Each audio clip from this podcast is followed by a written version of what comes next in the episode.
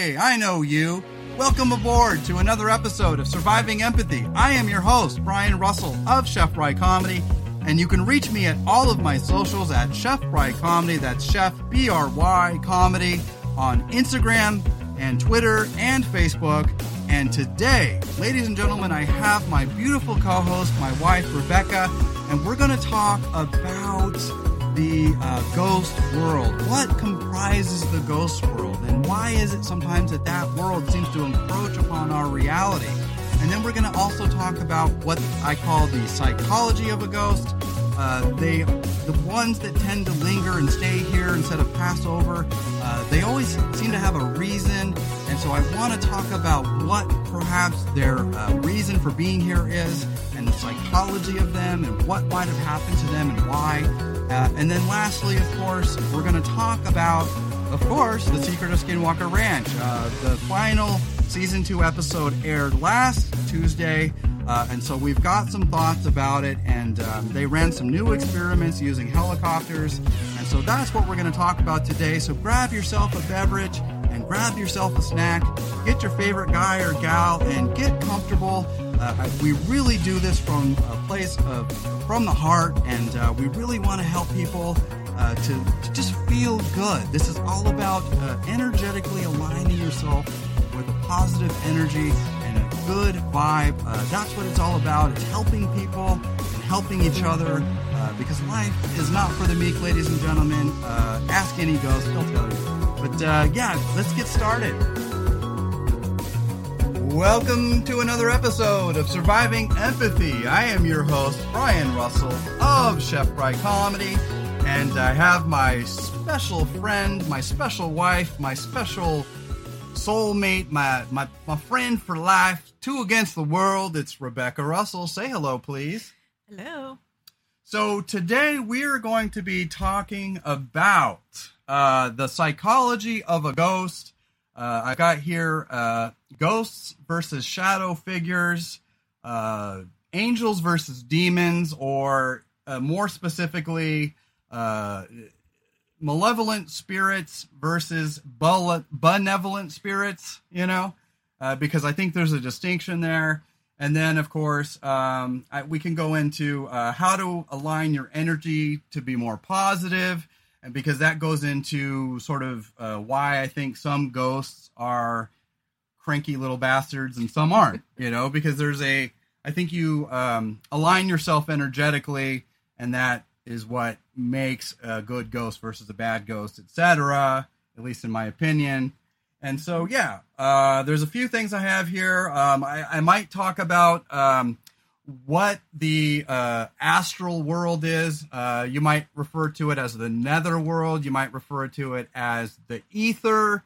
Uh, but there is a uh, ghost plane where uh, energy and spirits seem to congregate, and we seem to be able to we coexist with that world, and sometimes we get little glimpses behind the curtain into that plane.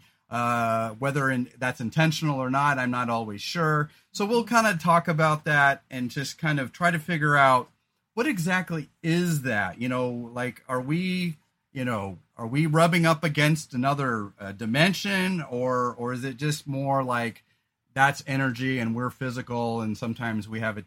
You know, we we there's little windows, you know, that portals, windows that kind of allow us uh, to see what's going on there but only enough to pique our interest, never enough to really, you know, answer our mortal questions about it. You know what I'm saying? So uh, first, we'll start. Um, I want to start about um, the psychology of a ghost. Now, what I mean by that is that whenever, when you know, most ghosts, of course, are uh, you know created by uh, energies.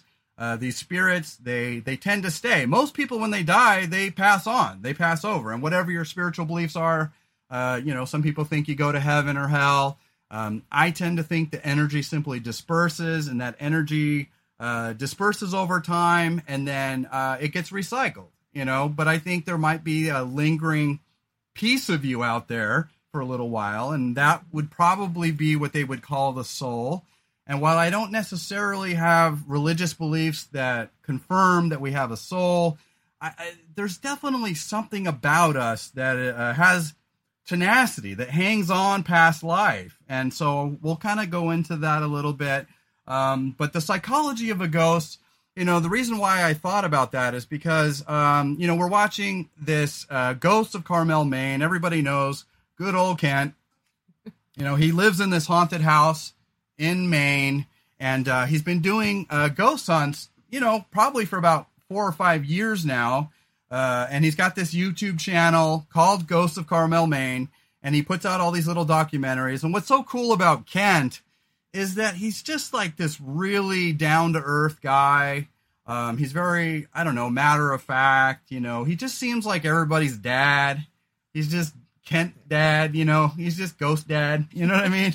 And uh, I don't know. I love the guy, but he's just so I don't know, so real. He just he, he doesn't seem to have any ego or you know, I don't know. Just energetically, I, I just I, I identify with him because he doesn't seem to be selling any agendas. He just I'm Kent, you know. I'm just Kent, you Come know. on in, I'll make you a sandwich. Yeah, exactly. Like, oh, you want to do a ghost? I have a feeling like if we came up and said, "Hey, we run a podcast. Uh, it's a paranormal podcast. Could we come in and do a ghost hunt?" He'd probably be like, "Well, I wish you called first, but yeah, yeah, come on in." You know, like I, I have a feeling he'd just be cool with it. You know.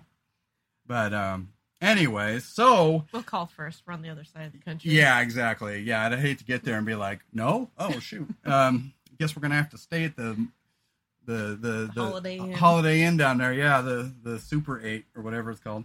Uh, so anyway, yeah. So when I think about the psychology of a ghost, I think about you know what are their um, intentions. You know what what are ghosts doing? Why are they still here? And I think there's a few reasons why they would stay. You know, um, most of the time when we think of a ghost, uh, we're thinking about an energy that uh, has has should it should have left and it should have gone to heaven or wherever. Um, but in this case, they don't. And so I want to kind of understand: is it always because they're under distress or some kind of trauma? Uh, what is it that causes that? And so I have a list here of a few reasons why perhaps a ghost would, you know, tend to stay and linger. You know, did you have to let it linger? Did you have to? Did you have to? Anyway, but but uh, so I have written here um, why they linger. Um, of course, the first one being unfinished business. You know, uh, perhaps there's just something that they maybe they work on their house and this is their house and they love their house. So that, of course, would go into uh, a special bond or connection to a person, place, or thing, right? Yeah. So that that would uh, be a reason why they linger is a special connection. Uh, also, uh, it would be because um, uh, they have unfinished business. Maybe they maybe they just have something to tell somebody. You know, uh, in the case of Ghost of Carmel, Maine, a lot of these ghosts seem to be there because they want uh, a killer catched or caught. They said, did I really just say catched? Yes, you did. Boy, it's one of those days, you guys. Um, but yeah, maybe maybe they you know maybe they can't rest because there was some great injustice. You know, in this case, um, uh, there was there was a girl who was uh, brutally murdered, and uh, the guy who got caught was uh, thought to have mental uh, uh, problems. He he was uh, mentally challenged, and uh, he got put away for the crime. And now the ghost, a lot of EVPs saying, uh, "Wait a second, it, it was Butch. Butch is the one that killed him, not this guy." And so um, perhaps some of these ghosts are lingering because of some great, you know, cosmic injustice. Mhm. You know, Yeah. right? Yeah, So, sure. so that's one reason. And then, of course, um, perhaps they have an attachment. So, like, say you have a guy built this house from scratch, and you know he was married to his wife for sixty years, and then they, he passes away, and then he doesn't leave because you know he's got this special attachment to this house, and that could be because either he has unfinished business because he wants to continue building the house or it could be because the wife is still there and he's got a special attachment to her or it's just that he doesn't want new people coming into his fucking house so he's like nope i'm the guardian i'm the caretaker My house, bitch. yeah exactly so so that's that's a possible reason and then kind of like my parents' cabinet. That when it's empty, things have happened in the house, but when it's full, it's like somebody really loved that cabinet and they want to see it full of mementos and, and special figurines, and when it's full, they're happy. Right, and that's what I have here written: uh, a deep connection to a home, person, or area, or or a thing. And so, yeah, maybe haunted objects or are uh, you know ghost attachments uh, because of of either lingering energy or if it's an intelligent haunt, perhaps they stay there uh, in in their favorite antique or their favorite uh, item uh, because the energy you know they can somehow put themselves in there and uh, it's because they're attached to it for some sentimental reason. Mhm. So you never know. Um, and then, of course, uh, I believe that. Um, so when we think about ghosts and why they're here, we start to think, well, what is their reason? You know, when you watch Ghosts of Carmel, Maine, you see a lot of EVPs with them saying, "Help, help me, help me." They're always needing help, and so that gets me thinking about their psychology. What are they needing help from? You know, and Kent has asked that question of these ghosts a million times, and he doesn't always get a straight answer. Uh, but occasionally they'll say things like, you know, uh, well, I need help getting out of here, or I need help, you know, I don't know. There- was other reasons. Do you remember? Mm. I don't remember. Just mostly getting out of there. It sounded like a lot of his Yeah. spirits felt like they were trapped there by something. Yeah, and that's where you know he believes that there's an uh, a, a malevolent or evil entity in the basement, uh, and uh, he- he knows this because he's heard EVPs of of something that sounds inhuman that growls, uh, and that got, gets you thinking about demons. That gets you thinking about um, just evil beings, uh, and then and so that's where we're going to talk about the difference between a ghost and a shadow figure or a shadow figure versus a demon? And how do you differentiate the difference? Because you know a ghost is a ghost is a ghost in a lot of cases but maybe we'll be able to kind of solve that little riddle there. Um, and we'll go into that in a little bit but um, uh, let's see. Uh, but yeah um, so when we uh, at, at the ghost of carmel maine he has a, a repeating ghost or phantom that uh, he calls he's uh, lovingly coined the phrase um, uh, shadow dude. Shadow dude. yeah and uh, he talks to him and and he he didn't get a lot of answers until he, there was a paranormal investigator that said hey uh, I, I went over some of your footage and i i'm finding answers. It's just that you're not using you you need to amp up your uh, audio because they're there. You're just not hearing them and Amp so it up and slow it down. yeah, so if you, and that's right. And so what's happening is a lot of these EVPs are coming uh, either very faintly uh, or very quickly. And so a lot of the EVPs that he captures uh, are are slowed down excruciatingly uh, to the point where you can hear somebody say something. And that got me thinking about the vibration of a ghost. Like they must exist on a different plane where you know, because we don't see them, that would suggest to me that their vibrations, unlike carbon based life forms that are tightly packed, they must be loosely packed. Uh, so you only see uh, either a, a shadow of them or you see a faint image. Uh, but that suggests to me that perhaps they're living on an alternate plane. And I like to call that plane because I watch, uh, you know, uh, uh, What We Do in the Shadows, and they call it the ether. Um, Ether. yeah, and the other word for that would be the astral plane. Another word for that might be uh, the nether world. Um, in uh, Sinister, it's called uh, just the the the ne- the ne- never in the never. I think that was what it was. Isn't that what it's called? while since Yeah, but there's a lot of different terms that they refer to uh, this spirit plane, and so uh, that got me thinking. uh, You know, my my I'm sitting here talking. My wife's playing with the cat. I swear to God, can't get her to focus on anything. Uh, oh gosh. Okay, so um, so that got me thinking about what is a shadow figure because Kent uh, believes that he doesn't believe that that Shadow Dude is a bad thing. He actually believes that it might be a benevolent spirit, um, and which is really weird because um, when you capture images of of Shadow Dude, um, he looks creepy as hell. But then occasionally you'll see a face, and that face doesn't look entirely human. It looks almost like uh, like a mask or like jigsaw, you know, and so it doesn't look good. But um, but he's convinced that it's some kind of um, a, a, natural spirit or benevolent, you know. He he calls it an angel, I think, or something think- akin yeah. to an angel. But then he also said he, he's seen different shadow figures that he thinks are actually different entities too. Yeah, and so he's not sure because you know a lot of these ghosts, uh, you know, when they show themselves to us, sometimes it's in- intentional, but other times it's accidental or incidental, where maybe they didn't mean to, and so maybe we're just seeing uh, flashes or quick images of of an of an alternate plane of existence, or you know.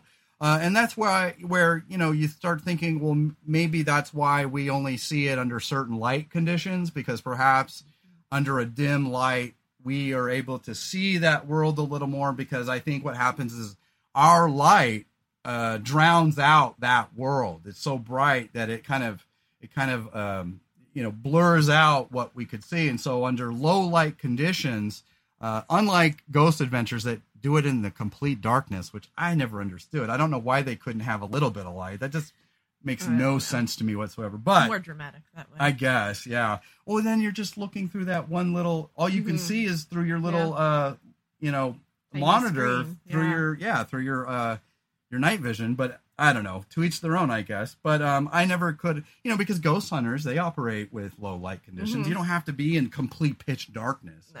Um, and, and so it, it seems and or appears that when you start to study the repeatable evidence, um, you see shadows, and sometimes those shadows can be ghosts, and other times those shadows could be sh- what's called shadow people. Um, shadow people tend to be a little bit darker or thicker, um, and they move around very quickly too. So there might be a distinction whether Yeah. they're a human ghost and a shadow entity. So we'll kind of talk about that.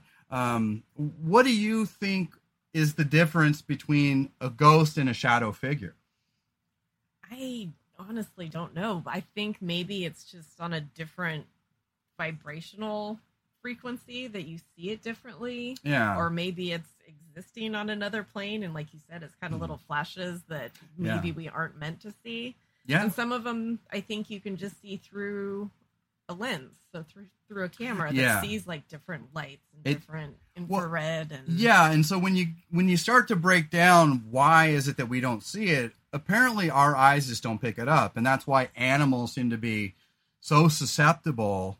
Uh, is that their eyes see different things than us? Um, they have a wider spectrum of vision, and that's why when a lot of these cameras and devices can see in what's called full spectrum, it, it shows ultraviolet, it shows gamma, it shows you know infrared. infrared, right? Mhm. And so it shows every kind of uh, possible lighting condition, and that uh, seems to uh, ex- you know expose certain things that we just can't see with the naked eye. Mhm. But um, what do you think um, is happening at, at Kent's house? Because I have my theory, and we'll let you talk first. Well, it seems that a lot of the spirits there that do say help me all the time, it seems to me that there is something in the basement that is malevolent that might be holding yeah, holding I don't want to say people, but holding Ghosts. spirits, Holding spirits. Holding energy, yeah. ghosts and energy there that they Mhm. can't get away from. Yeah, and and you know, I'm I'm one of those people that's very reluctant to just say, "Oh, yes, I absolutely believe 100%." I try to take a skeptical view, but you kind of have to entertain the possibilities of these things before, you know, you just kind of throw your beliefs out the window for a minute so Mhm. you can it's a thought experiment. Yeah, I'm You still know. skeptical about it. I mean, it could be full of shit. I mean, he could be full of shit, could be all fake, but don't I, think- like to entertain the thought of it because I do think he's very sincere and I do think there are things going on. So, And, and I think and that then I just kind of make theories based on Mhm. what we see there. and and what the repeatable Yeah. evidence suggests and what the corroborating evidence suggests, right? Mhm. And so, yeah, I don't want you guys thinking that you know we we're buying all this hook, line, and sinker. We we entertain the idea and we're open minded to it. But does that mean we 100% believe? Not necessarily. But in the case, the reason why we keep bringing up Ghosts of Carmel, Maine, is because it's it's it's just a very very haunted place. There's a lot of energy Yeah. there. There seems to be multiple multiple entities there, and so yeah. Uh, Rebecca thinks that uh, perhaps there's, you know, because that's what that's what Kent thinks. He believes that there is a um, perhaps a demon or or inhuman spirit that is uh, somehow holding uh, spirits captive there, and so it doesn't. I'm not sure whether or not it's you know what you would call a, a oppression where he is holding energy by force, um, maybe because his energy is powerful and he can just like a magnet keep them there. But in a lot of cases with ghosts, you know, you watch a ghost any ghost TV show and they they can't leave the house or they can't mm-hmm. leave the property.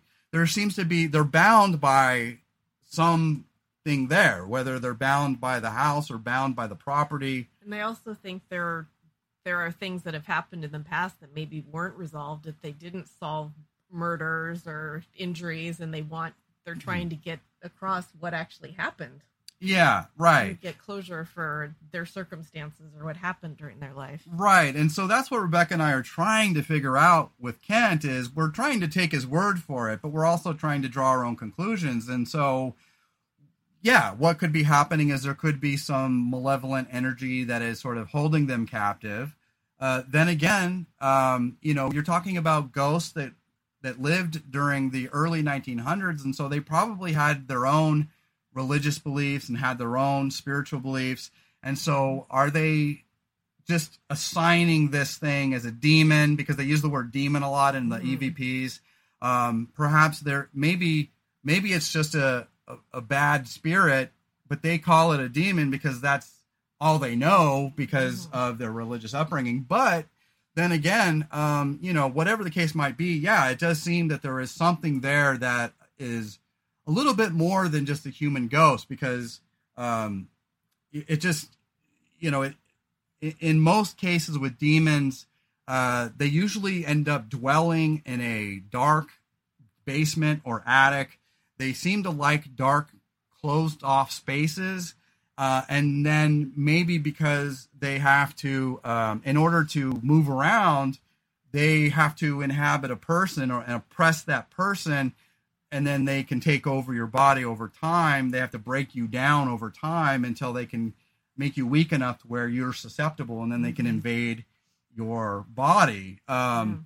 But but I don't believe that all demons are strong enough or capable of necessarily possession, but it does seem in this particular instance that he's got something infested inside that basement, and why that is, we're trying to speculate. Could it be because uh, the the house used to be a um, uh, uh, funeral home, funeral parlor, yeah. right? And so there was a lot of uh, death there.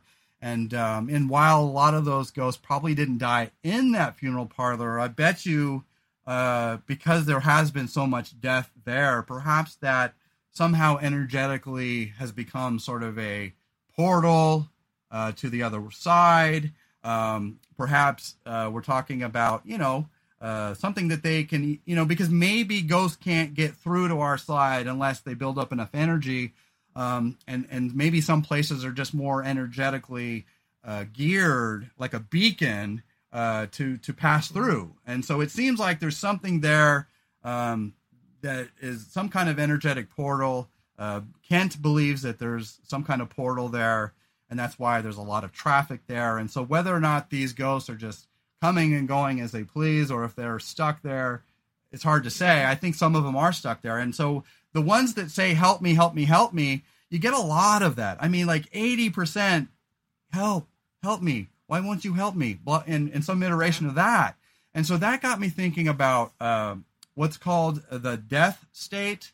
I believe that there's a lot of ghosts, and the reason why they're so scary is that ghosts who are involved in a traumatic accident or perhaps a violent murder or something of that nature, um, they get stuck in that traumatized state. And so when they pass on, um, they pass on as a traumatized victim. And that could maybe create a lot of confusion. Maybe they didn't know they died. And so, yeah, you'll see accident victims who look uh, horrifically scarred. Uh, you might see, uh, you know, ghosts with deformed heads. Uh, you see uh, ghosts that look like they're screaming. Um, and so it gets you thinking about what's called the death state, where I think some are just caught in that state and they're they're reliving that traumatized moment over and over and over again. Uh, and why that is, I don't know because we don't understand all the physics of No. it. But but I- because I think, especially with traumatic events, it was it. There's just so much energy involved in something that's really traumatic that it just kind of hangs around, and it's Mhm. it's such a big amount of energy that it doesn't dissipate.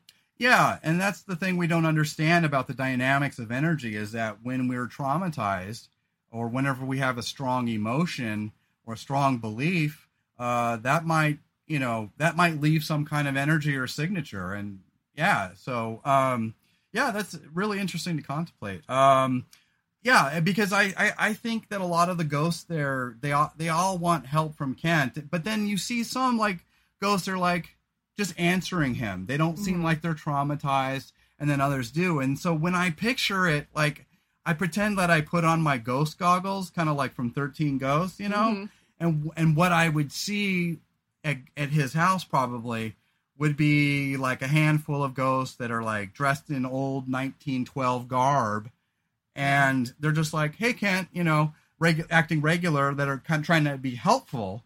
Mhm. And then there's some that seem to be more lost or more confused or more traumatized or needing help. And so I I tend to believe that maybe they forgot who they were, uh, maybe they were traumatized in their death. Um, but whatever the case may be, um, maybe they're trying to cross over and they just don't know how. And so, you know, I honestly believe that any haunting where people ask for help, uh, you should cleanse the place because then you would release them from that. Mhm. And and while it may not work the first time, I believe through multiple sessions, hopefully they could, uh, you know, uh, encourage and and dissipate that energy uh, so that they can pass on. I know a lot of ghosts pass on, you know, when um, when buildings are torn down, but then again, some don't. Like a building's torn down, and then a year later, there's a new house there, and then that house becomes haunted. So we don't understand how those ghosts might be attached to that property, and that seems to happen a lot more with like uh, Native Americans, and that seems to happen a lot with like you know people that lived on a ranch or a prairie. You know, they're just Mhm. they lived there their whole life. or places that there's an unknown cemetery underneath. Yeah, exactly. building or- Right, right. Yeah, because if you look at like uh, uh, the Sharon Tate murder, uh, there's a new house there. Uh, well, actually, the house is like Down the up a- street, down the yeah. street, but that guy is thinks that Sharon Tate and uh, Jay Sebring are there at the house. So you know, I don't know, man it's weird stuff but um yeah that got me really thinking about you know how energy seems to um because i think dying must be very traumatizing and you may over time end up losing your identity and you know much like uh uh Bly Manor. Bly Manor, right? That ghost girl, that ghost woman that that roams the corridors and then goes to the lake. Uh, you know, she's been doing it for so long that she she forgot her identity, Mhm. And so she became faceless. And so I I like the concept of that because Mhm. yeah, you would think over time you would just forget who you are and forget what why you're there and the routine was there of going certain Mhm. places and going back, but the intention behind it just Yeah. kind of gets lost after time. exactly yeah. Interesting to think about. It's very interesting. So that's what I mean by uh, the psychology of a ghost, because I think some ghosts are trying to be helpful to Kent. I think some ghosts are trying to be just ask for help. Uh, and then you've got a, a very small number of times where the ghosts seem to be uh, just not helpful at all, but rather malevolent. And so that goes into what I think are the differences between, say, a ghost and a shadow figure and a demon. What are your beliefs on a, a shadow figure versus a ghost and a shadow figure versus a demon?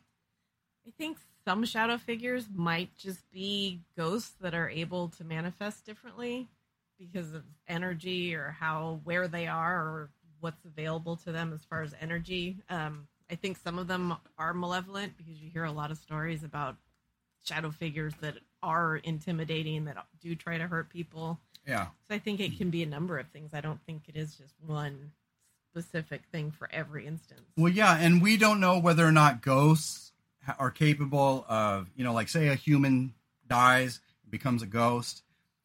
Is that ghost capable of doing bad things. I would imagine so. If, you know, if you had the ghost of a good person die, they might be more helpful. If you had the ghost of, say, Richard Ramirez, the Night Stalker, he might take on some of those traits. And so, whether or not they're telling you the truth, we just don't know. Like, are these just human spirits that are pretending to be, you know, a demon or or whatever? You know, because that's the thing. There's a there they they have the freedom to to lie, but then maybe they have the freedom to morph. Maybe over time they can morph into something else, or maybe they can take other people's energy, and maybe mm-hmm. certain human spirits become more powerful over time, or the more what I think the more likely scenario is that we've always coexisted with what I would call inhuman or non-human entities that have always existed, or at least have existed for a hundred thousand years or a 1000 mm-hmm. years or whatever. You know, elementals. Elementals, right? And that kind of goes into like uh, good elementals, like uh, you know, you've heard of Tommy knockers, you've heard of uh, you know these uh, fairies, you've heard of uh, I don't know. There's there's a whole bunch in yeah. yeah in different cultures you're you're heard of jinns in the east. You know, some people think that they're just go what they call ghosts in the east, but then some people say that jinns are much more powerful than a regular ghost in the sense that um, they usually take on the look of a female, uh, but they're like ten times more powerful, and so we just don't understand what their intentions are. You know, are they crazy or are they like La Llorona? where maybe they're just uh, burdened by glorious purpose. You know, in the case of La Llorona, she's looking for uh, her children that she killed, or or she's looking to take other victims because she's still mm-hmm. vengeful, a vengeful spirit. You know, uh, yeah, it's hard to say, and you know, you got to take all this stuff with a grain of salt, you guys. This is just a thought experiment. You know, I mean, do I believe in all of it? Not necessarily, but I but I do believe that in in the the case of uh, the Ghost of Carmel, Maine, and Kent and the Lamb House, uh, they definitely seem to have some kind of portal there or something that's concentrating and holding energy, uh, especially in the basement. There does seem to be something there that's malevolent, if not mischievous. Uh, Kent believes that Shadow Dude is not the evil entity in the basement, uh, and that makes you wonder, like, why doesn't it come up to the other parts of the house? you know? Yeah. And so that's what i mean about a demon. It seems like demons and another word for a demon would simply be a malevolent earth spirit. And that way mm. you you don't necessarily have to take it in biblical terms but if you do that's okay. But it just depends on your culture and your upbringing. Uh, i'm i'm more secular and so i tend to believe that it's a malevolent earth spirit perhaps it's always existed or it's existed for a very long time and why that how that manifests and why that manifests, I don't know. Maybe it's just a collection of bad energy. I don't know. Weird mm-hmm. stuff. But it seems like they're always stuck in basements. You know, you've got uh, what's that demon over there? Uh, what's that? Uh, the that country, the honky oh, tonk. The... Why can we never remember the name of that place? I had it, oh and then I forgot it did. again. Uh, Jimmy's, Jimmy Jams, Jimmy Jimmy Jimmy Jam. I can't remember, but yeah, but it, in their case, there seems to be a demon in that pit. Yeah, that's at the bottom mm-hmm. of their mm-hmm. basement, and why there's a pit in their basement, I have no idea. But they think there's a demon in there uh, that causes problems, and so yeah, it, it's like I believe that the difference between a demon, because I think sh- shadow figures in some instances are just a certain phase of manifestation for a regular ghost. Yeah and those tend to look like shadows, but they're usually a little bit slower. When I think of a shadow demon or a shadow shadow figure, they're they seem to, you know, move very quickly. They seem yeah, like the one that that Kent's seen a few times. It'll be up in the window, and then all of a sudden it'll jump down to the floor. They zip around really weird ways. Yeah, yeah, and that goes. That just reminded me of what Kent thinks. He there's a few uh some evidence that he thinks that there's a shape shifting spirit in his house, and he believes it could be malevolent, but it's a shapeshifter because it takes on uh, one in one image. It looks kind of like a it's levitating. It looks like a seal. Uh, there's a one, and I've talked about this one where it comes up into the window and then shoots under the bed, and it looks like this black blob. It almost looks like uh, you know Venom when he's moving around, Mhm. like a symbiote, you Yeah. know. Um, but it looks like a black blob. Um, but he tends to think that that's some kind of shapeshifter, and you know, I mean, like I said, it's a thought experiment. I don't know what's going on exactly, but um, it's interesting. It's fascinating. So yeah, I think I think uh, you know, uh, uh, shadow figures is its own thing. I think demons is its own thing, and I believe human spirits or ghosts are its own thing. Um, but over time, we don't know how they can change. We don't know how they can grow. We don't know how they linger, and then we don't know how they d- eventually dissipate. And, they, and so I tried to think about the dynamics of energy uh, in that. Yeah. But but yeah, I, I tend to think that there's probably a demon in his basement, uh, or a, malev- a malevolent earth spirit. Yes. Um, perhaps it's holding souls there or holding spirits there against their will. Um, and and then he thinks that there's a shadow dude. Do you think shadow dude is the same as that one that sh- changes shape into animal figures and stuff? I think it could be. It's because it's usually in the same spot in the house. I tend to think it's the same and one it too. just kind of just lingers there. I think it's Mhm. probably the same thing. But then Yeah. he saw one in his front yard coming down the front steps, and he thought that was a different one. hmm So it's really hard to say. There could be multiples, or it could Yeah. be one that just kind of moves around and changes how it moves and Well, changes how it morphs. you know, and that's why when you watch the Ghost of Carmel, Maine, uh, you know, at first you're like, oh, bullshit. There's no way you could get this much evidence, you know. But a lot of the evidence he captures is very faint, and then he, he slows it down and he enhances it.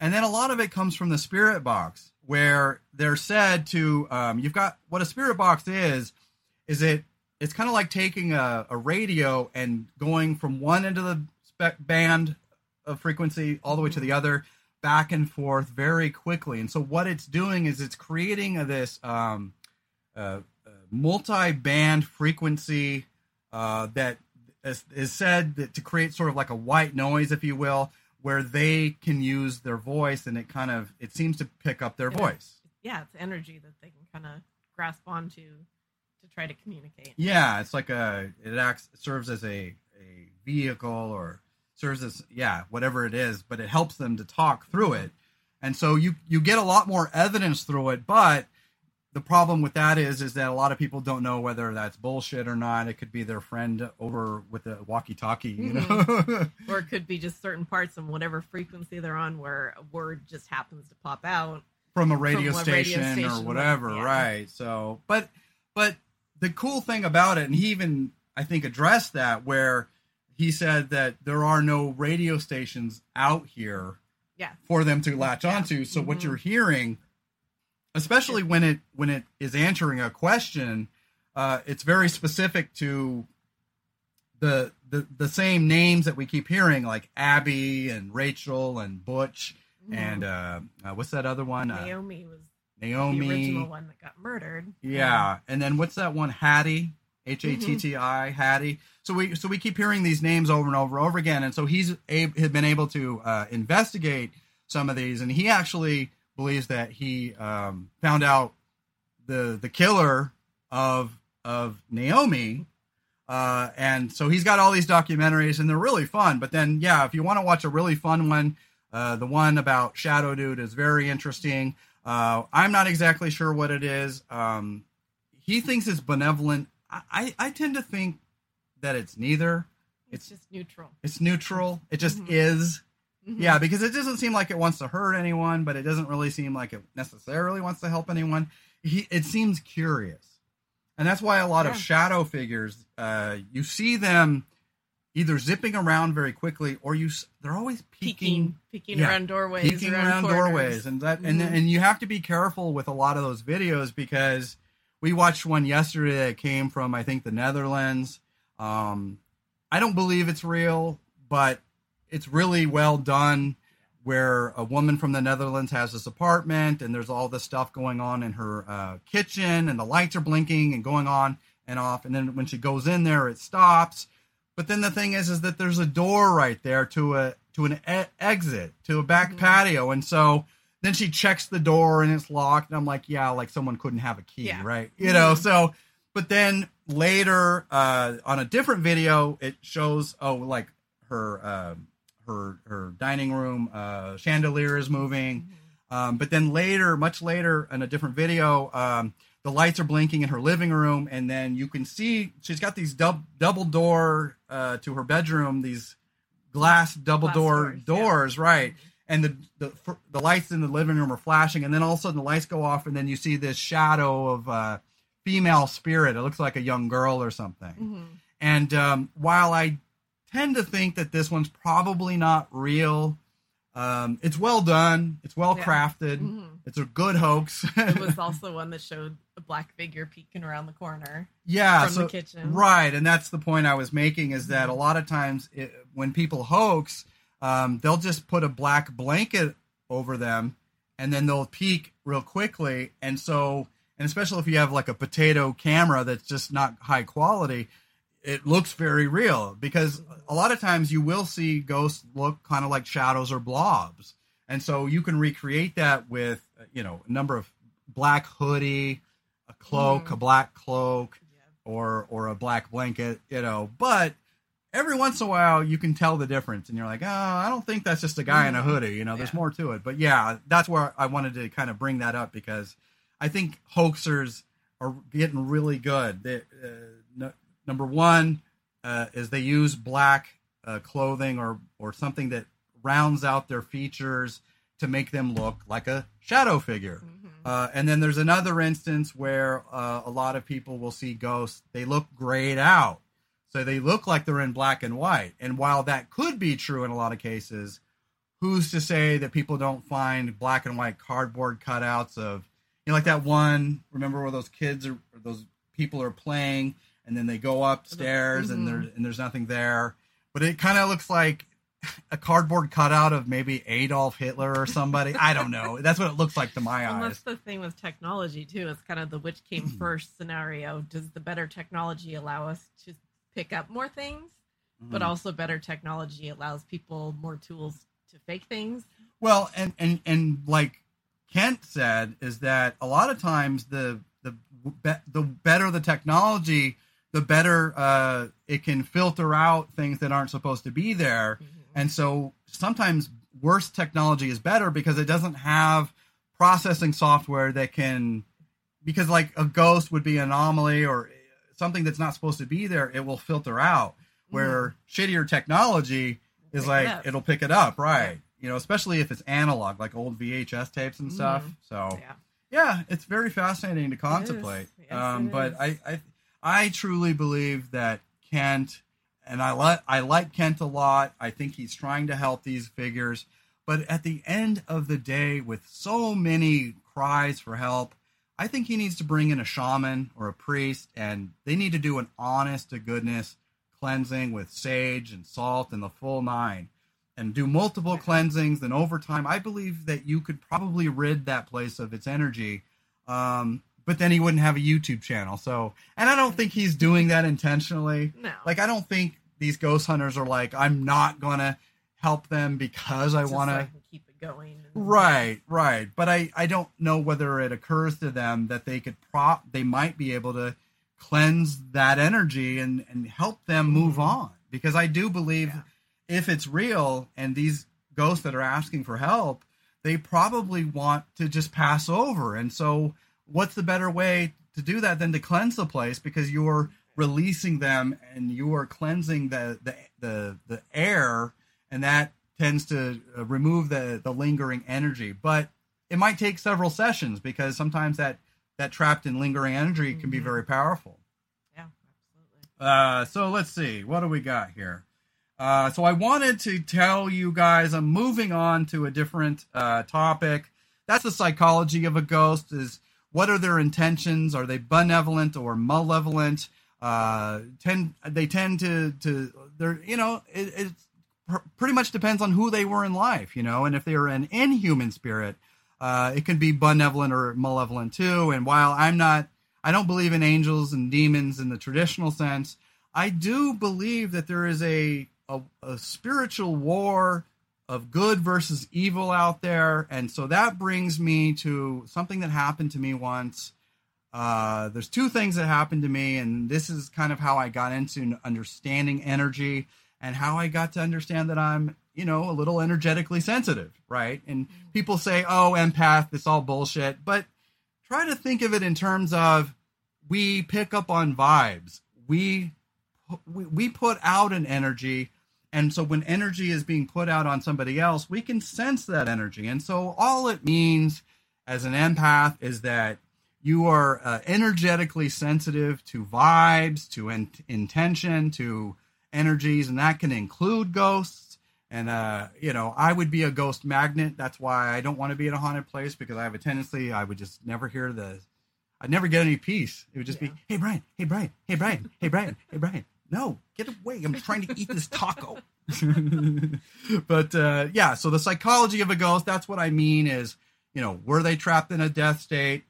You know, are they attached there because of some sentimentality or do they need help because they're either a lost soul, a lost wandering soul, or perhaps, you know, they're trying to, you know, like I said, uncover their own murder or whatever, you know. So that's the psychology of a ghost.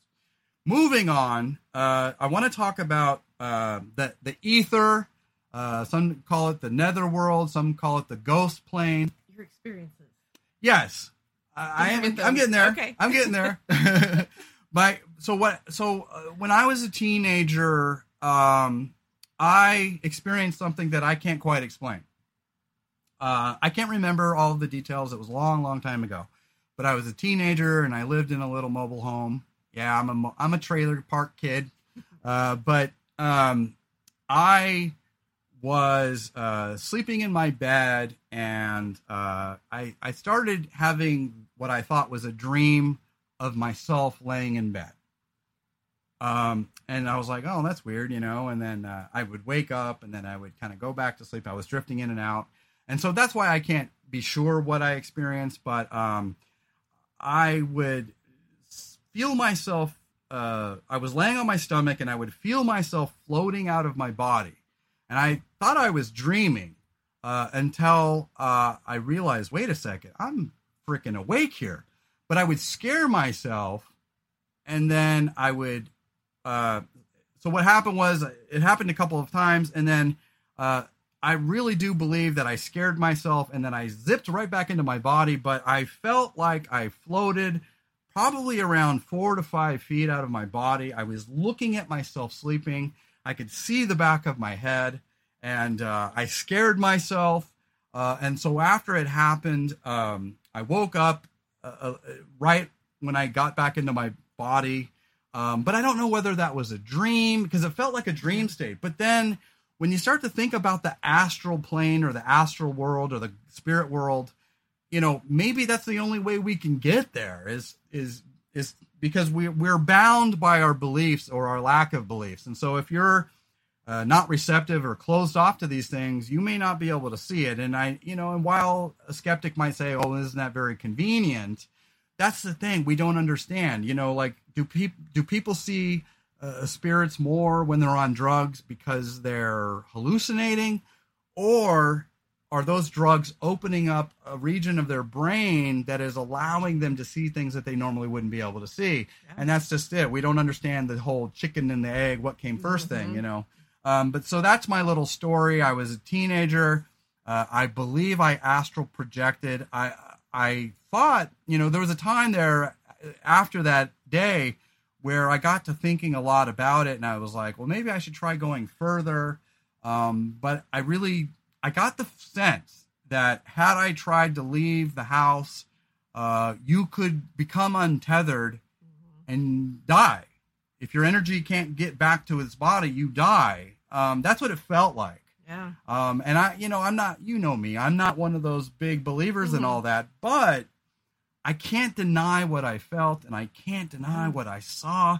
And maybe it was just a very vivid dream, but uh, boy, was it something else.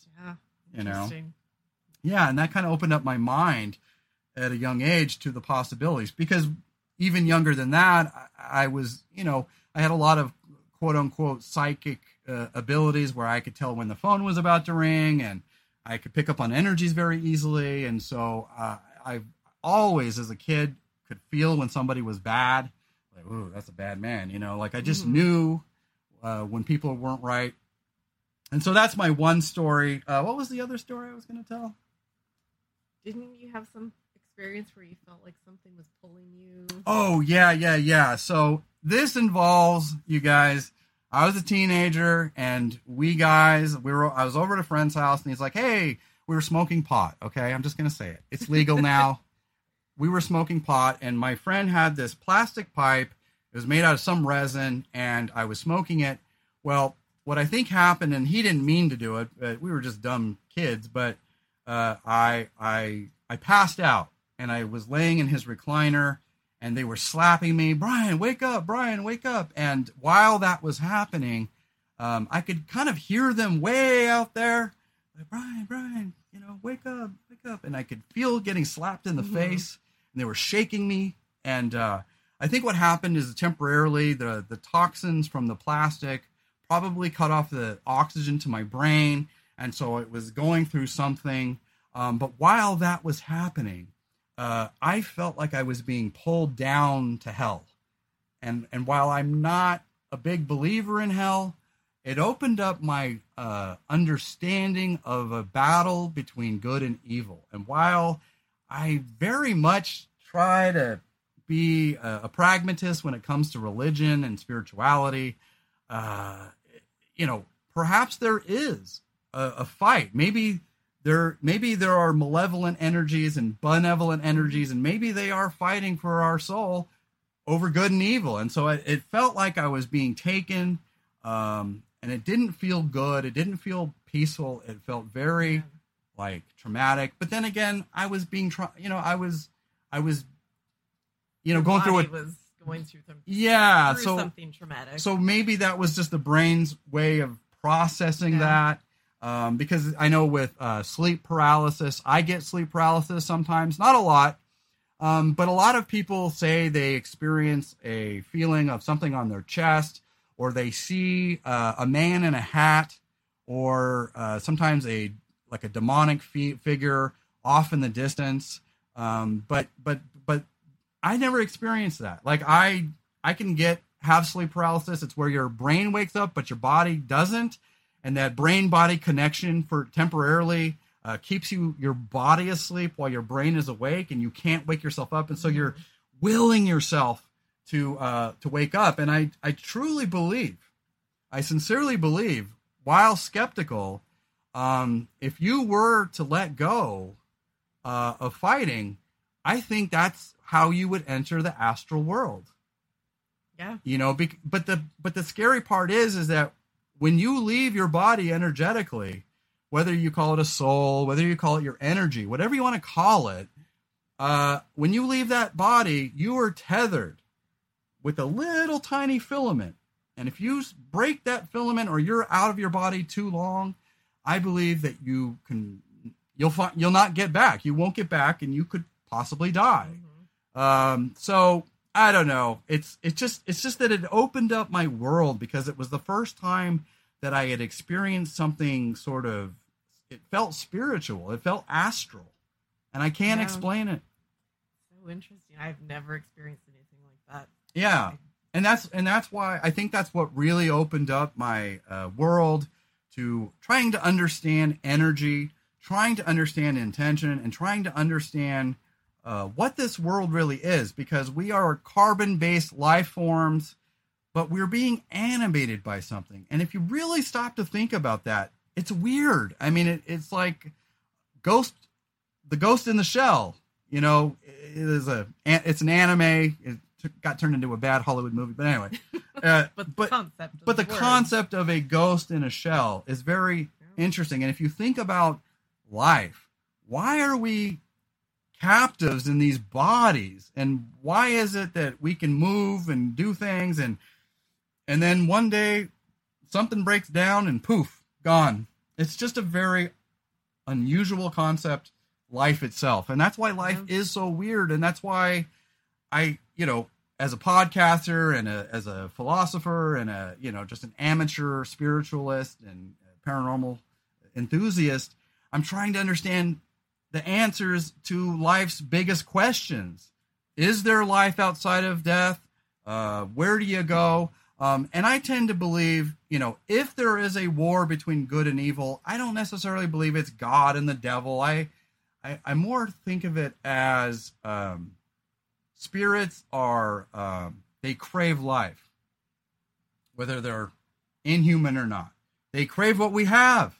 They're jealous. They want Yeah. what we have, and so perhaps they're trying to woo us to the dark side, or perhaps they're trying to comfort us and move us to the light side. You know, because I do believe whether you believe in God and and and heaven and Satan and hell, um, there does seem to be sort of a uh, a, a very repeatable uh, good versus evil in this world, and people who align themselves with darkness tend to become lost souls or or evil, and people who tend to align themselves with goodness uh, seem to, um, you know, that's why they say you're listening to your better better angels because you're, you know, I don't know if that's figurative or literal, but I do believe in the concept of evil and good, and while I don't necessarily assign biblical terms to that, uh, it does sometimes feel like uh, we're always uh, trying to fight off uh, whether those are our own internal demons or whether those are um, energies out there that are trying to fight to, to, to oppress and dominate us to own us to Mhm. maybe they want our energy because they they can you know use Feed that it energy use they can it, feed yeah. off of it right Mhm. and so but I, so so you know that's the thing that's why i call myself a spiritual agnostic or a spiritual atheist um i'm not one of those atheists that's like ah, i don't believe in any of that stuff. You know like i know that there's something beyond this world and i don't necessarily believe that it's heaven. I don't necessarily believe it's hell. Uh, i do believe that there is a battle of good versus evil energetically and so i don't claim to know all the answers. I just know that it's fascinating. It's very fascinating, and it's something you, you we won't know. yeah. As we're alive, we don't know. we're not going to know Who and you- knows what we'll find out when we're dead, if anything. Well, and that's just it. Is that if some people die and that's it, their energy moves on, and that's the end of it. And then some cases, in rare cases, uh, you know, like where I thought my grandma perhaps might have visited me, Mhm. you think you might have been visited by Jay, Yeah. um, and so perhaps that energy gets to stay around for a few days, or or it has a, or it knows how to um, cross over and per- permeate that that uh, that that what do you call it? It permeates that membrane between Mhm. uh, our reality and their reality, and perhaps they can will themselves into our reality for a short time and then will themselves back out. Because it Mhm. seems like they can go and come back sometimes, but then eventually, after a while, they tend to stay dissipated. So I tend to believe that energy uh, is, uh, you know, when you die, uh, usually it disperses right away, but then there seems to be cases where it stays for a long, long time, and then other cases where uh, it might just stay to say goodbye and then pass on. That's yeah. I think that's definitely a thing, especially like in the case of Jay. It was it was unexpected. Nobody was expecting it, and it kind of feels like he was coming back just to say, "I'm okay. You guys can Right. get on with your lives, and I am okay." Yeah, Just kind of a comforting type of thing was how I always yeah, felt with yeah, it. absolutely. And so you know, and and so that's why, uh, I you know, I'm I do call myself a spiritualist or a spiritual atheist, but I don't know if that's entirely accurate. Maybe more of a spiritual agnostic because uh, I, I think the the atheist claim.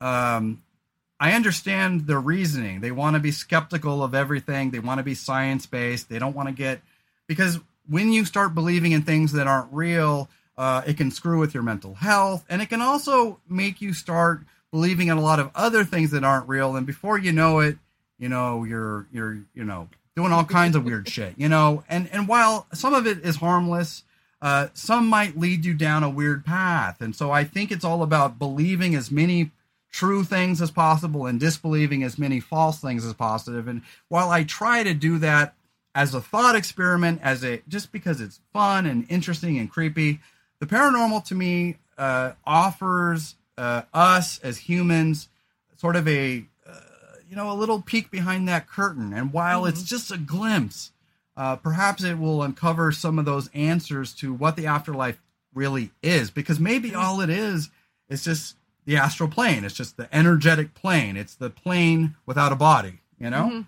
Yeah, that's what. I, kind of what I feel about it, yeah, you know. if anything.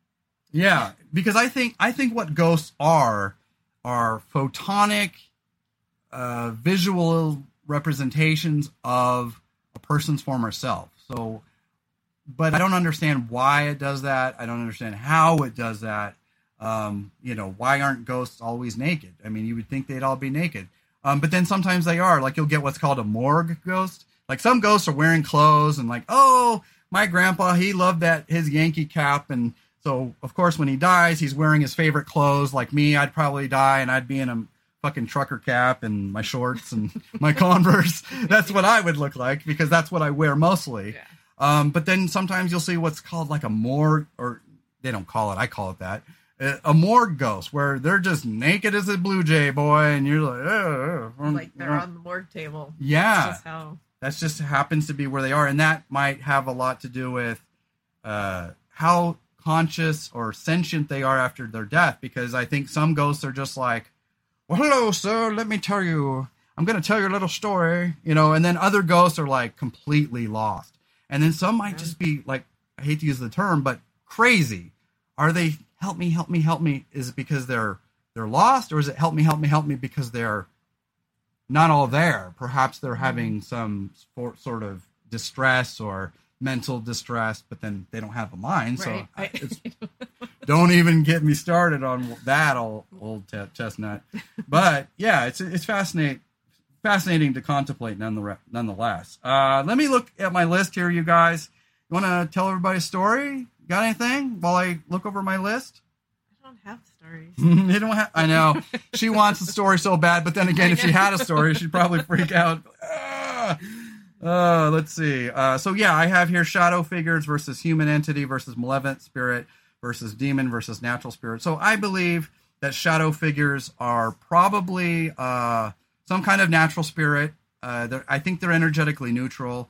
I think demons are natural spirits. I believe they're energetically malevolent. And then uh, what you would call an angel. I don't necessarily believe in biblical angels, but I do believe that there are um, harbingers of good. You know, um, they're they're aligned with goodness and light, uh, and uh, it could be your grandma, could be Mhm. Aunt Sally, could be could be you know whatever you know could be just a, a spirit that that knows where it's at and knows what it's dealing with and wants to help you. Um, but then there's some that are just curious of us like like Mhm. these shadow figures. And and and that's the thing that i just i can't seem to figure out. I i feel like i'm figuring out so much. The thing i cannot figure out is what the difference is between a shadow figure and a shadow ghost because i know that sometimes ghosts appear as shadows and sometimes shadow figures look like ghosts but i believe that there's a difference and i'm not sure what that difference is Yeah, I That's- don't know. that's- I, I think there's different different variations. I Yeah. Think, like I said before, I think some of them are just a a different manifestation of a ghost, depending mm-hmm. on what kind of energy that they can right grab onto and help them manifest. yeah yeah And it- some are just kind of random figures. I don't know. Absolutely. Yeah. So I have everything checked off my list except one more thing. Uh, after every paranormal episode, whether it be about empath stuff or paranormal stuff, you guys know it. We got to talk about the secret of Skinwalker Ranch. Yes. So, Yeah. so we watched the season finale, the season two finale of uh, the Secret of Skinwalker Ranch. As you guys probably know, it's a TV show on the History Channel, and uh, we love it because um, it's science based. Uh, we love it because they they run into UFOs or what's called UAPs. Uh, we see um, they've they've found spirits and ghosts in uh, Homestead Two, which is a building. Uh, now we're catching a lot of UFOs and phenomenon. So why don't you, since everybody's sick and tired of hearing my voice, give give people a taste of your buttery smooth voice and just kind of explain uh, what the last episode was about. Last episode of Secret of Skinwalker Ranch, they brought out the big ass rockets. Oh yeah, baby. One, well, no, that was the No, one what's that? before. Was the one before? Oh, that was the one Helicopter. before. Okay, helicopter. Come on, get Yes, it right. Oh God, see, you try, you know, you try to do, you try to do the good work of, uh, you just putting out good work, and then you get hand it off to someone, and they drop the ball. I was just Ah. excited about the big ass rockets in the U.S. that showed up. I'm That just teasing. fun. Go for it, baby. You got it. They uh, they took a helicopter up into the air at the point where they had the the triangulated where most of the energy was happening, Right. and they did kind of a, a pattern that was kind of a corkscrew going up Right. higher and higher. Yeah, and they would go to 5,000 feet and then all the way up to 10,000 feet. And the anomalies where they were catching these anomalies seem to be happening at um, 5,000 above sea level or 10,000 feet. Yeah. Because they're at, I think they're not at sea level, They're, they're, at yeah, they're at five thousand. Right. So then at five at 5,000. That's 10,000 above sea level, but that's 5,000 feet for yes, them. Exactly. There you go. But in just kind of at various uh uh the word heights. I don't know. Yeah. But anyway, Altitudes. They, alti- there you go. That's the word. That's, That's what I'm here for. Right. they were getting weird anomalies on the radar that was showing because there's a certain uh, instrumentation that will say basically how far the ground is beneath them. Yeah. And they would get weird readings that said that the ground was all of a sudden like 40 feet beneath them or 30 feet beneath them. So basically, that was inferring that there was something underneath them that was Mhm. registering enough to show that there was something solid underneath them, which they couldn't see yeah visually. so they were they were contacting the ground the the crew on the ground and they were saying hey uh, our radar is picking up something 40 to 50 feet below us do you see what it is and they're like no there's nothing there and so it got so disturbing and and this is a uh, a helicopter pilot with a physicist and uh, they had the other guy in the back who's the head of the uh, investigation crew He was a scientist. the- he's also some kind of scientist, Mhm. right? Um, and so yeah, so the pilot, you know, uh, he's he's used to this instrumentation, and so he knows what is a you know normal and what's not normal, and so he's like, hey, I've never seen anything like this before, um, because not only was it showing something underneath them. Uh, but also something was screwing with their instrumentation at one point where uh, they could be at like uh, 7,000 feet and it was showing them at like 200 feet. And so Mhm. that's a problem. If anyone who's watched uh, Die Hard 2, remember when he, uh, when, when the bad guy, the colonel, did the thing with the computer and he made negative 200 feet or 300 feet uh, ground Yeah, level ground and they level. crashed. Mhm. Yeah, so so you rely on this instrumentation to work properly, and so it, it freaked him out because if you can't get an accurate bead uh, with your instruments on what ground level is, Yeah. um, you have to abort right there. And even though it was it was completely clear day, the people Mm-hmm. below them could see they were way high in the air. They could tell that they were in the air, but just the fact that the instruments were going so crazy, it was enough to make him uncomfortable enough. yeah, to and and land. yeah, so there's something invisible that's det- being detected by radar underneath them, and so they ended up aborting, and then they landed, and then um, you know the the helicopter pilot was saying, you know, this has never happened before. Um, I've never ever ever saw uh, something show up that isn't actually there. You know, Isn't the ground or a hill or yeah, right. Like object. yeah, or some other flying crafts. Mhm. You know, could be birds, could be whatever. But the the radar picks these things up, and so it's picking up something that they can't see. And so, of course, you know, we're all sitting here speculating. Oh, cloak technology. It's like the Klingons. you know, there's a craft there. You know, that's what everybody Right. everybody's brain's going there, but we don't know for sure. Mhm. But yeah, that's how the uh, season ended. Uh, you know, it was a big all dun dun dun, and then they talked about what's going to happen next year. Uh, you know, they've they've uncovered a lot of stuff. We've got UFOs, we've got um, you know uh, some kind of portal. Uh, we've got um, electromagnetic anomalies that are creating all kinds of magnetic disturbances that even mess with cell phones. Uh, it can unlock your cell phone and start playing with apps and punching hundreds of digits at once, and it's just going haywire. And so we're not exactly sure what's causing that. You know, uh, because radioactive anomalies. yeah, yeah, and uh, you know, uh, or you know, like when he got the chemical, the radioactive burn when they Mhm. uh, they went underground and they uh, there was a, a, sewer or some kind of uh, thing down there, and they went in, and he got radiation burns in there, and so they're trying to figure out was there something that was buried underneath the earth, or is there some natural anomaly down there?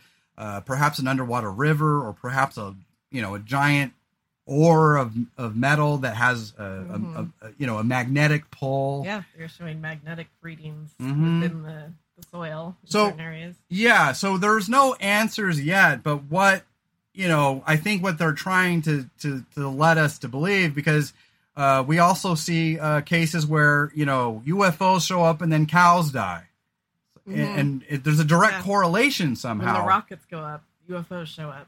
Yeah, so every time, anytime we dig under the earth or shoot a rocket, anytime we we run any test of any kind, it it, it feels as though there's something trying to either obscure our data or or or screw up our data or you know just somehow tamper with the evidence. Or encourage us by showing here's some anomalies. There's we're here. There's something here. Yeah it could be that either way. Yeah. I'd say more discouraging but it could just be kind of a right. and and then of course there's the other aspect that uh, the government may be watching over them because they may be onto something because before these guys did their thing uh, there was a, a, guy named Bigelow who owned the ranch before, and he did a, he found out a bunch of stuff, but then they surrendered that information over to the government, and that government, uh, our government, uh, made it uh, uh, top secret, and so we don't know exactly what they uncovered. So yeah, that's that's where we're at with the secret of Skinwalker Ranch. They've you know they're still they're going to run a bunch more tests next season. they do believe that there's something sentient there something that can act and interact with us. And we're not sure whether it's alien or if it's, you know, energetic or if it's, we don't know. Spiritual. Spiritual energy. And hopefully they're filming right now because it seems that they filmed during the summer. Right. When we just finished was summer of 2020. Right. right. So they're probably filming right now as we speak. Travis and his crazy blonde hair just going all over the place. We we like to make fun of his hair because it's always like disheveled. He's like the mad scientist, you know.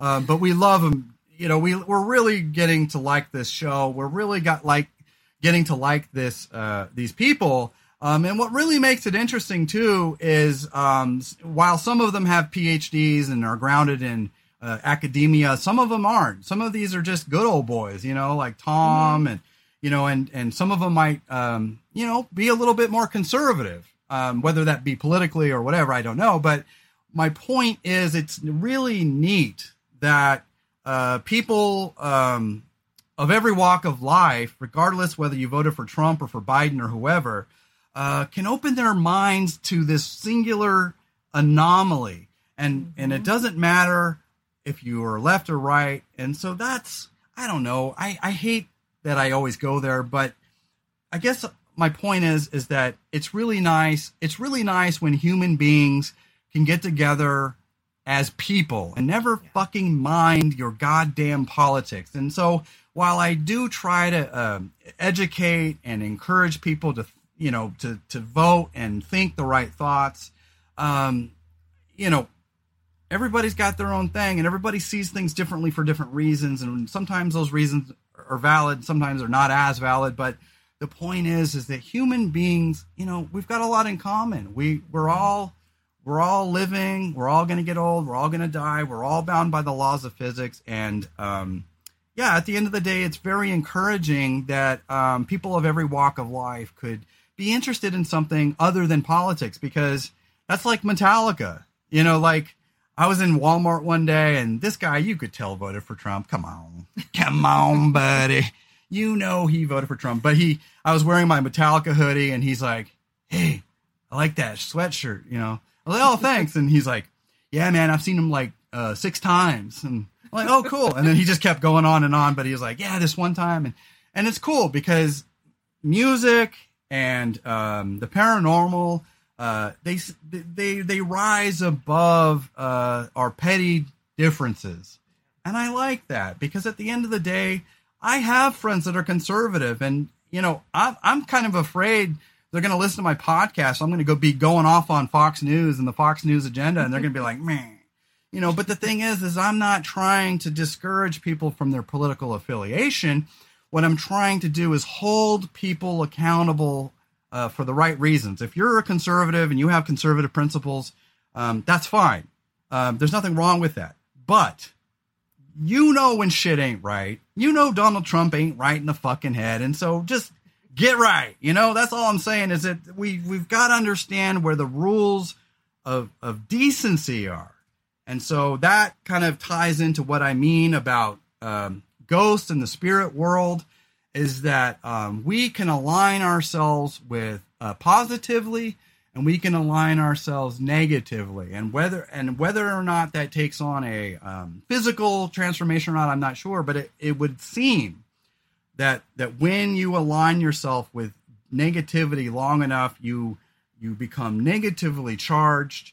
And uh, whether those are ionizations or not i don't know. But but you know it just seems like you you kind of gravitate towards the negative darker side of life mm-hmm and that doesn't mean people like us are like, oh, you know, we love dark shit and we love creepy shit and we love true crime.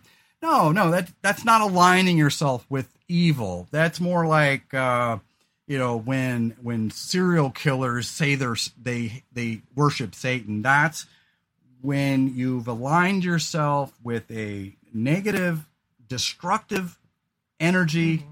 Because energy is an intention. When your intention is to murder, when your intention is to hurt, when your intention is to, you know, that's why I don't like Donald Trump.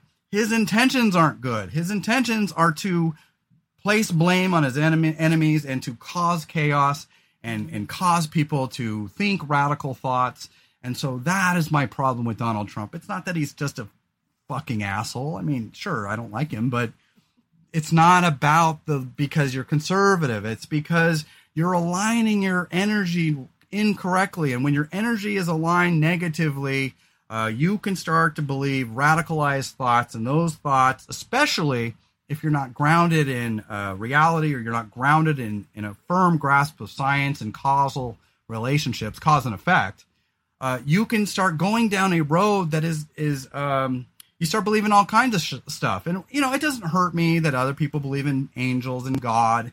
I'm fine with that. You believe in the devil, that's fine. Like I'm not talking about that. I'm talking about when your belief systems become so unchallenged that you can't scrutinize them without people getting angry. And if you don't have good reasons to like something, maybe, just maybe, I'm just saying, maybe energetically you're lending them your brain uh, for their cause because Donald Trump and uh, you know uh, Kevin McCarthy and and uh, Mitch McConnell, they have agendas, and Fox News has an agenda, and you know I know MSNBC does too. That's the corporate agenda to get ratings, but I'm talking about when you align yourselves with people that are perfectly fine with lying on a daily basis to their constituency. You know, I'm not going. To, I'm not going there. I'm not going there. I'm not going politics today the point is is that energy can be good and bad and so i just want my republican friends to align themselves with what's right. You know it's wrong to be racist. You know it's wrong to steal to lie to cheat to become radical to become extreme. You see the people that stormed the capitol. Do those people seem like good people to you? They don't seem like good people to me. they were just tourists. What are you talking about? Yeah with with shirts that say uh, two thousand two million weren't enough. Yeah. Mm-hmm. You know the Auschwitz yeah. thing. Yeah. Yeah. No, that's not a good cause. And so and so we want our uh, conservative brothers and sisters to align themselves with uh, people that have their best interests. And I don't believe Fox News. I don't believe uh, Tucker Carlson. I don't believe that Mitch McConnell has your best interest. It's not about shaming you. It's about trying to get you to understand that there are people in this world that will use you and take advantage of you. So just, I'm just saying, just, you know, when you believe in a lot of angels and God and things, uh, you can become radicalized and you, you become an evangelical. And those evangelicals oftentimes are Trump supporters. And so I just find a huge disconnect between good old fashioned Christianity and and this wealth agenda and this kind of agenda to um, to to lay waste to their enemy. They think of Democrats as the enemy. Dude, most Democrats they just want health care for all and a working wage. That ain't fucking evil, you guys. If if you think that's evil, I I don't know what to tell you because careerism, career, you know, the economy is being ran by people that want you to show up to work every day for the rest of your life and just drop dead on the on the on the on at the Yeah. workstation. Sociopaths that want you to make them their money. Right. And so that's all it's about is about protecting people from themselves because a lot of people get tricked into like, whoa, what? I, I'm just a hardworking man. Maybe you're not a hardworking man as me. Oh, bullshit. I've worked my ass off as a soldier, as a chef. But you start to understand that, you know, they're taking advantage of your principles. If you have a strong love of patriotism, they take advantage of that. And then they go to war in the name of God, in the name of, of America. You know, uh, when they when they try to bamboozle you into not wearing masks, they're trying to say it's for freedom. No, that's not taking away your freedom. I mean, that's like the whole uh, concept of cigarette smoking versus not cigarette smoking. I don't mind if you smoke, but when your freedoms infringe upon my freedoms, now we have a problem. And I have a right to breathe clean air, and you have a right to smoke cigarettes. And so, you know, I'm all fine with, you know, the rules as they have them. If you're to smoke, smoke away over there. I don't care. you know so that's all it's about it's about making sure that our freedoms are intact but making sure that that that our people aren't being radicalized to think that freedom means that they can hurt and affect others negatively like oh well i'm not wearing a mask yeah but then you get somebody else sick and then that motherfucker dies that's on you you know and what we're seeing right now in our culture with the delta variant variant is a lot of people say we need to start wearing our masks again. And while i hate wearing a mask it bugs me.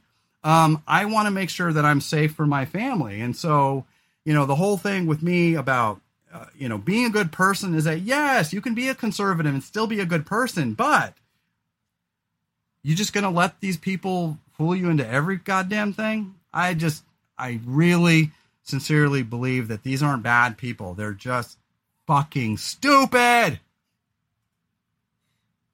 Yeah.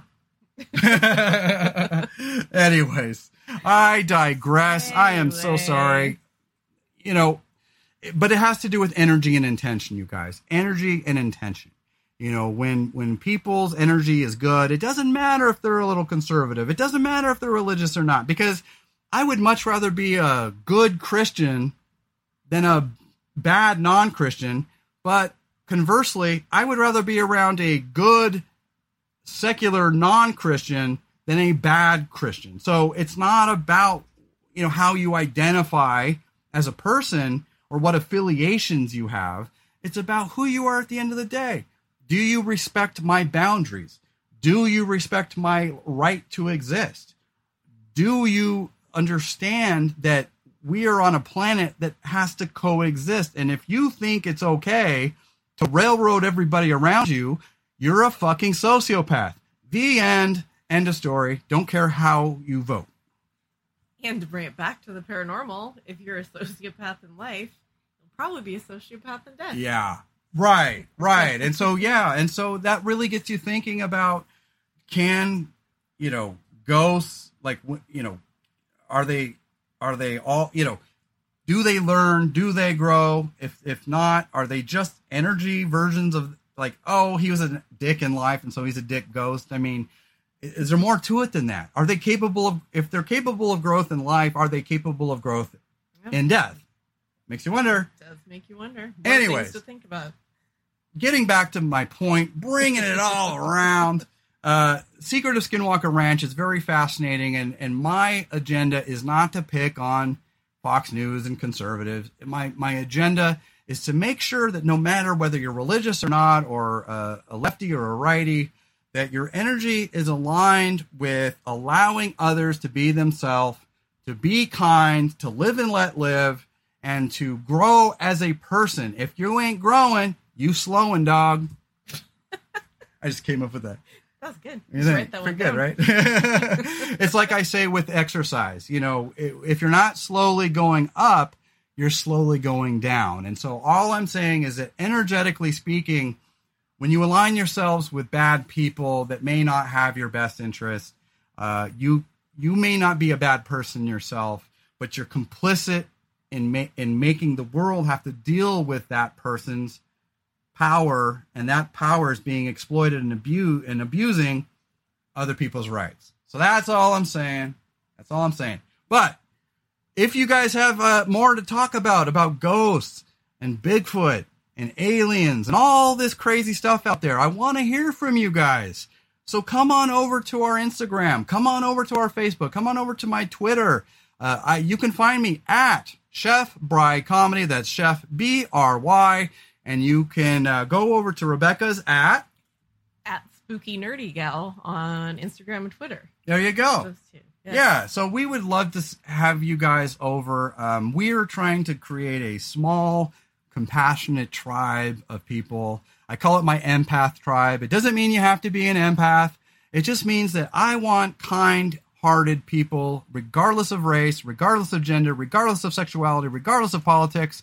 Uh, I want people who have the best interest of themselves and others in mind, uh, who can exercise compassion uh, come on over and find us. Uh, we're we're we're trying to grow our empath tribe, and uh, I do believe that uh, in a year's time uh, we're going to have a nice big tribe of people, and it's going to be a lot of fun because um, there's all kinds of things I want to do, but I can't do it until I've built it, and so I'm still trying to build the house, the build the house of Usher, you know, uh, the house that that you know it's kind of like build it and they will come. I was just gonna say that. Yeah. you know. Oh, speaking of baseball. Oh, guys, I've never mentioned it before, but I love baseball. So one of these days I'm gonna talk about baseball. so, anyways, thanks for uh, coming uh, over to uh, Surviving Empathy. Uh, we are here to uh, help most good, kind, regular folks. If you're struggling with mental health, if you're struggling with uh, sadness or depression, or maybe you're just have a job you don't like and you're just feeling like you're having trouble keeping up, uh, come here. We're here to inspire you. I'm sorry that I pick on conservatives. I really do because I don't want you guys to feel like we're not you know, we're not here for you. We are. We don't hate anyone. We just don't want people aligned with agendas that are uh, energetically destructive. That's all. Okay. That's all it is. Energetic. And if you can't see it, then I can't. I you know maybe I can explain it to you, but you know we'll have words. Anyways, thank you guys uh, so very much for listening.